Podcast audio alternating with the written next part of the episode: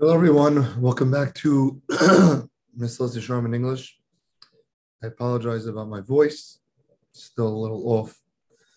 Hopefully, the podcast comes out clear. Um, so we are up to or middle of chapter 13, where we are discussing prishus, which is the level of abstinence, abstaining, but specifically abstaining things that are normally mutar or allowed, but you're doing it for the purpose of adding an extra safeguard to yourself. So we're going through, you know, the Ramchal presented a very strong case to say what gives you the right to do that. Right? Didn't Chazal already um, give us extra prohibitions? What do we need more prohibitions for? And so on. So we answered that, and that's exactly what we're in the middle of, that there's appropriate prishus and inappropriate prishus. So what's appropriate prishus? Appropriate prishus is since we know that man is very weak and everything in this world is here to test us. That means that everything, whether you know, everything in this world can be used for good or bad.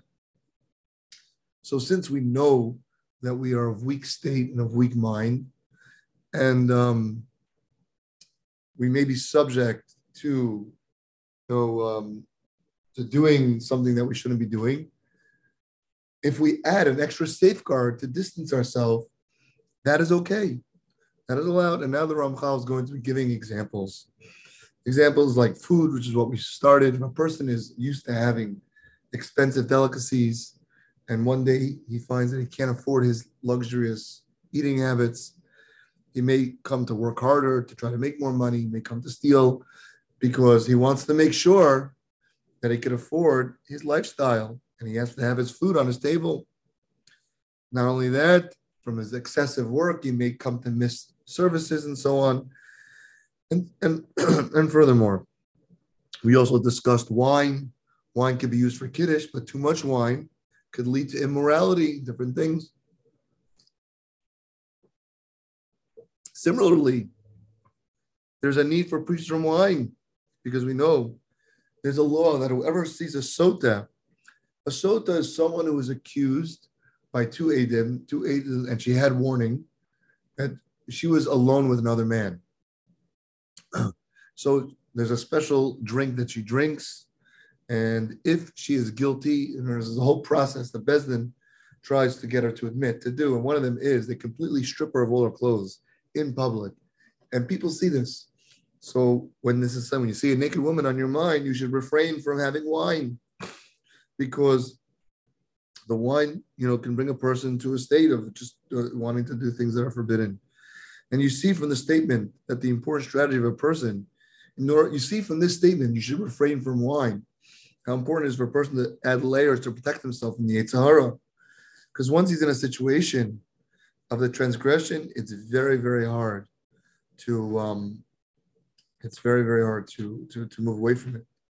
And he has another example. Um, you know, what about your relationship with your wife? We all know that it's mutar to live with your wife, and it's mutar as long as she's mutar to you and she's not a niddah, you're able to live with her.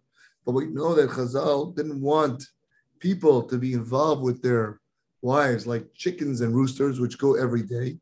And that's why Ezra made a takana, which we don't hold of right now, but many people do it still, is they they um, go to the mikvah after you have relationships with you, after you have a relationship with your wife. So the strategy is that if you're seen at the mikvah every single day, they'll be a little embarrassed because like that means that you're living with your wife every day. And that's the strategy. He also brings down something very interesting he quotes Rabbi Elazar, he, he, he, he praises, he brings down Rabbi Elazar, who was a very, very strict, he, tremendous, um, I mean, anyone who was mentioned the Gemara had the ability to do Tchias Mesim, able to resurrect from the dead, which means he completed the Sefer. He completed all the levels because the highest level is a Kaddish, which after that, Tchias Kaddish, Tchias Mesim, and all those other things. So just know Rabbi Elazar was on a high level.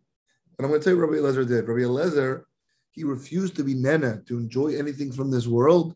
What he did was, when he was living with his wife, he would only reveal himself up to a tefach, which is a fistful, and he would take no pleasure from it.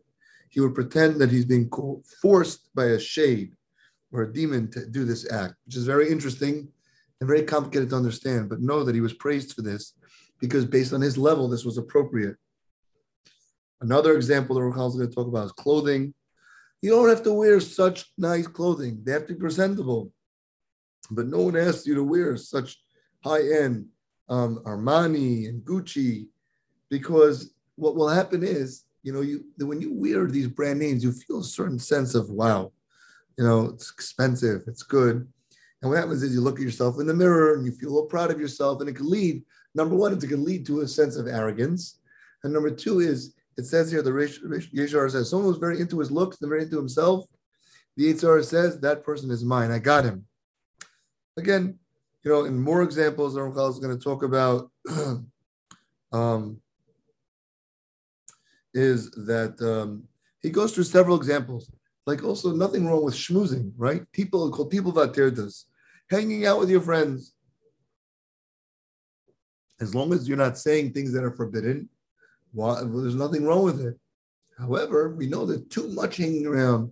When you think about it, I don't know if it's it, happens or not, but if you ever hang around people for a long time, and you guys are just hanging out and schmoozing, eventually, eventually, lashon comes up. I notice it's very common for teenagers. Within the first two minutes of a conversation, did you see what this person did? That person's so mean, whatever. You know, very very common. So you see here, there's nothing wrong with hanging out with your friends. But when you're over with them, it's very, very important to uh, be careful not to speak things that are that are forbidden. Another example, so, and he says here, but a person should say, "What do you mean?" A person is going to say to himself, "How could I?" You tell me now I can't hang out with my friends. I can't. What, what, what do you want from me? So of course you can hang out with your friends, but you have to know who your friends are and make sure they're the right friends. Not friends that will bring you down, but friends that will will bring you up. And this is what Rebbe said. We mentioned earlier another example for preachers. You know, we'll continue more on the on this topic. The bottom line is, we see here many examples of how things in this world can bring us down if we get too much of them or if we don't utilize them properly. And that's why it's praiseworthy if someone takes the extra step to make sure that he's protected from those things and does an extra layer of protection just to keep the Yitzhar in check. All right, we'll see you next time.